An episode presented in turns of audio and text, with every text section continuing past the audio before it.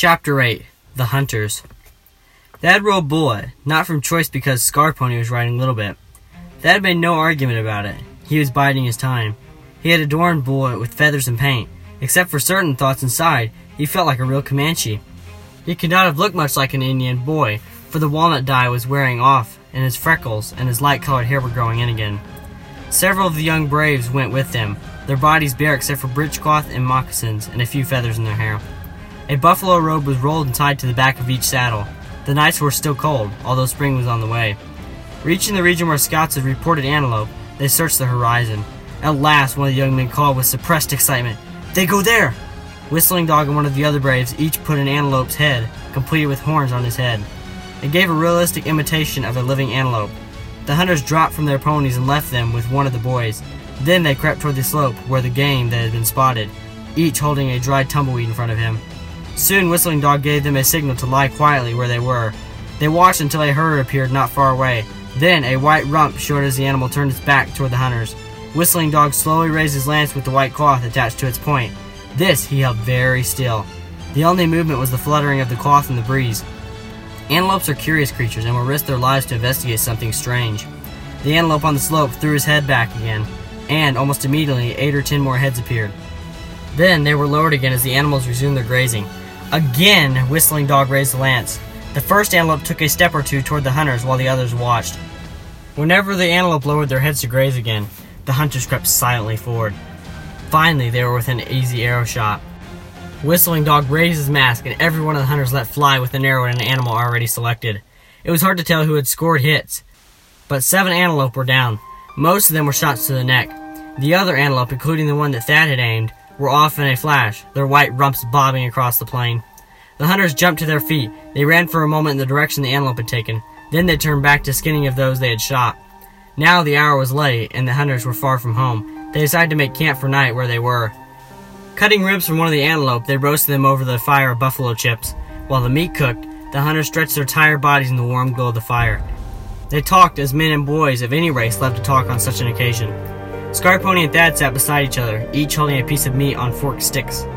It was a time when friendly talk, even between enemies, came easy. Scarpony kept a running conversation with Thad, most of it about the events of the day. Then he said, Spotted Boy, I saw you before Two Lances found you at the creek. When did you see me? Thad asked. With Long Arrow, I followed you and two women on the horses. We shot arrows at you, but we did not try to hit you. Our men were a long way off. It was only to see you run. I don't remember riding far with two women, Thad said. One woman was young. She had two little ones. The older woman took one of the little ones on her saddle when you heard the drums from our camp. Scarpony explained. You were riding my blackbird. Then Thad remembered.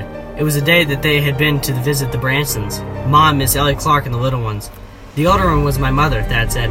But when did you see me besides that time? Once when you and your dogs and some boys of the Long Knives had a raccoon treat. The dogs fought the raccoon and you almost drowned one of them. Oh, Thad said. One was my brother, and the other was the brother of the white girl who lives at Buffalo Horn Lodge. They call her Sleepwalk Girl. You were laughing at us. We laughed at the dogs and the raccoon, Scarpony explained. I remember well, Thad said. I felt as though someone were looking at me, and when I looked up, I saw you. But I didn't know until now that it was you. He remembered that he had noticed the friendly expression on the face of one of those three Comanche boys that day. Even his Scarpony face now wore a look of friendship. Who are the others with you? Thad asked. Running Fox and Boy Who Laughs were there, Scarpony answered. But there were others, older men in the woods behind us. We did not want to fight then. The warriors were planning an attack on the ranch before morning. Thad laughed. It's a good thing for us that you didn't want to fight.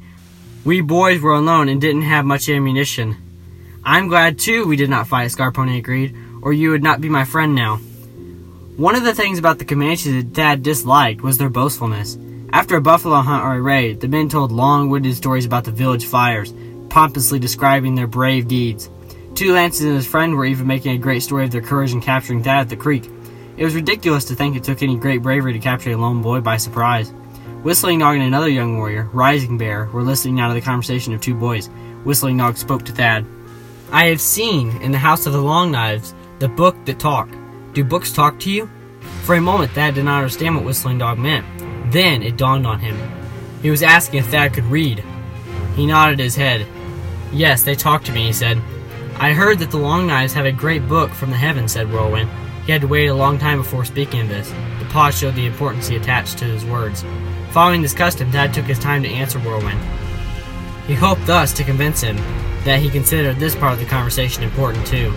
The hunters listened to him as he answered. We have such a book, he said. What does the talking book from the heavens tell you? Whistling Dog asked. Another long wait, which the boy appeared to be thinking. Then Thad answered, The book tells us many things about the God who lives beyond the sun. He made the sun. The sun gives us light, Whistling Dog said. The sun merely warms us, Thad replied. Does the book tell us how he made us feed our enemies? Whirlwind asked. Thad gave this some long thought. He was trying to recall some of the scripture texts he had learned, but no one would come to his mind. The eyes of the other hunters were upon him, waiting for his answer. Finally, he had an inspiration. The book tells us that the Father God sent his Son from heaven to tell us that we must love everybody. We must love even our enemies. As he spoke the words, Thad thought of the hatred he felt for these, these enemies. He was not paying heed to the teaching of the book himself. A long silence fell between during which the boys and young men sat with bowed heads. He wondered what they were thinking. At last, Whistling Dog spoke quite reasonably. If we love our enemies, he is no longer our enemy. How then can we kill him? Thad pondered this question, then answered, I reckon we couldn't. The subject was something beyond his power to explain, perhaps, he thought, and others found it as difficult. After a few bouts of wrestling in which Thad could hold his own with any of the other boys his age, the hunters rolled themselves in their robes and slept beside the dying fire. Thad, looking up at the far stars that he so often watched from home, felt himself a part of this wild life and these people. Still, there were times where he lay awake and longed for his own home and his own kind of people. There were guns in Yellow Cloud's camp, but not enough for all the braves. To Thad, it seemed that the Indians were better marksmen with a bow and arrow or lance than with guns. He himself had never been an expert with bow and arrow as he had with a gun. So, when Scarponi told him that they would be on a buffalo hunt and that the boys would be allowed to go along, he decided to ask Yellow Cloud to use one of the two guns that hung in his teepee. I'm not so good at shooting with a bow and arrow as with a rifle, he explained. Yellow Cloud asked, Can you bring down the buffalo with the gun? I think so, Thad answered, not wishing to make a definite promise. Many buffalo have been found, Yellow Cloud said. They will soon be gone to north, so we must get plenty of meat for our women to dry. Then will you let me use the gun? Thad asked again. Maybe gun, maybe bow, was all the answer he got from Yellow Cloud as he turned back into his lodge. Before first daylight the following morning, Thad brought Bullet to the door of the lodge to saddle him for the hunt. As he did so, Yellow Cloud brought him the gun from behind his backrest. It was a muzzle loader, of course, as were many rifles of the time. As Thad sighted along the barrel, he wished he had given him time with it to get the feel of this one. The hunters rode northward, following the buffalo herd. They came on the buffalo at mid morning, a vast black mass of animals grazing quietly in the sunshine. The hunters who had brought headgear now donned them and crept on foot toward their prey. The foolish buffalo scarcely lifted their head, so it was easy for the hunters to approach them in their disguise. They had guessed there were many thousands of animals, for the black, slowly moving mass reached as far as the eye could see and well beyond. Thad was not at first permitted to fire his gun, for the Comanches had a system of buffalo hunting that to him seemed cruel. It kept the buffalo from becoming alarmed too soon, however, and enabled the hunters to get all the meat they needed before the animals should stampede. Running alongside the herd on their ponies, keeping pace with the buffalo, each lancer chose a beast and paced it until he had a good target. Suddenly, he leaned forward, his lance raised in both hands, and dove it into the loins of the buffalo. A backward heave of the hunter's body brought the lance point free in the wounded animal, and it fell. The poor beast was only wounded, and the lancer rode on after another target.